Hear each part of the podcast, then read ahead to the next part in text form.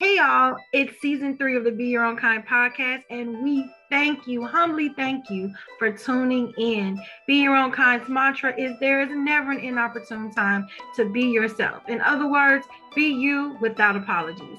In this season, I will be presenting nuggets and interviewing individuals that are creating their lane and rocking it. Be sure to check out the featured businesses in the description box and follow us on Anchor, Spotify, Apple, YouTube, and pretty much every platform. Okay, now let's take flight.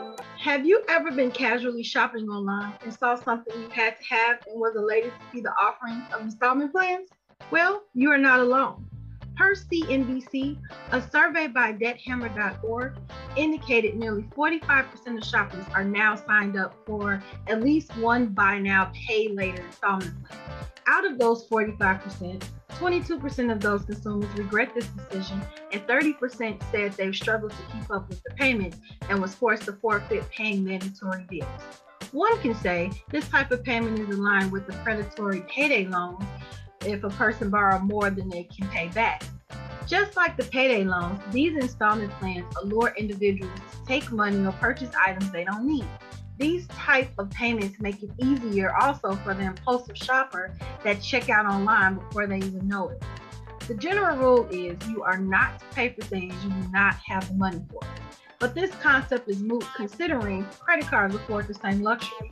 The only difference between credit cards and installment shopping is you have the ability to pay bills or purchase services in an emergency situation. Even through the criticisms, there are some ups, such as individuals having the ability to purchase items they would normally not be able to. With the economic effects of the pandemic, more people focused on survival and not so much thinking of their wants. Apparently, one year and a month after quarantine, people were ready to start living as the installment payment company saw an influx in usage during last April.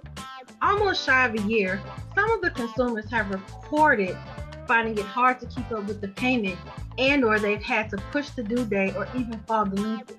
Being delinquent was not much of an issue as these companies do not report to your credit Equifax has now reported they will begin to perform a soft credit check that does not affect your score.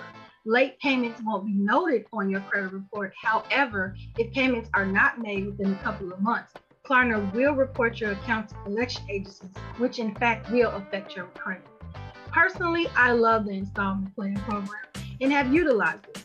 It has been very handy when it came to Christmas last year, yet I made sure it was always aligned within my budget anything of too much is a bad thing. So if I had to add my two cents, I would say use it within reason. What are your thoughts on this? And until next time, don't forget to be kind to yourself and each other.